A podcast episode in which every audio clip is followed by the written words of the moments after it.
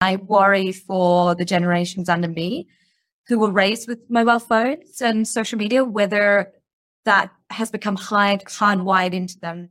Every guest shares their turning point conversation, and I have no idea what's coming next. That need for validation through social media from very, very young. It's easy for me to have boundaries because I had an entire 16, 17 years before mobile phones became something that everyone had.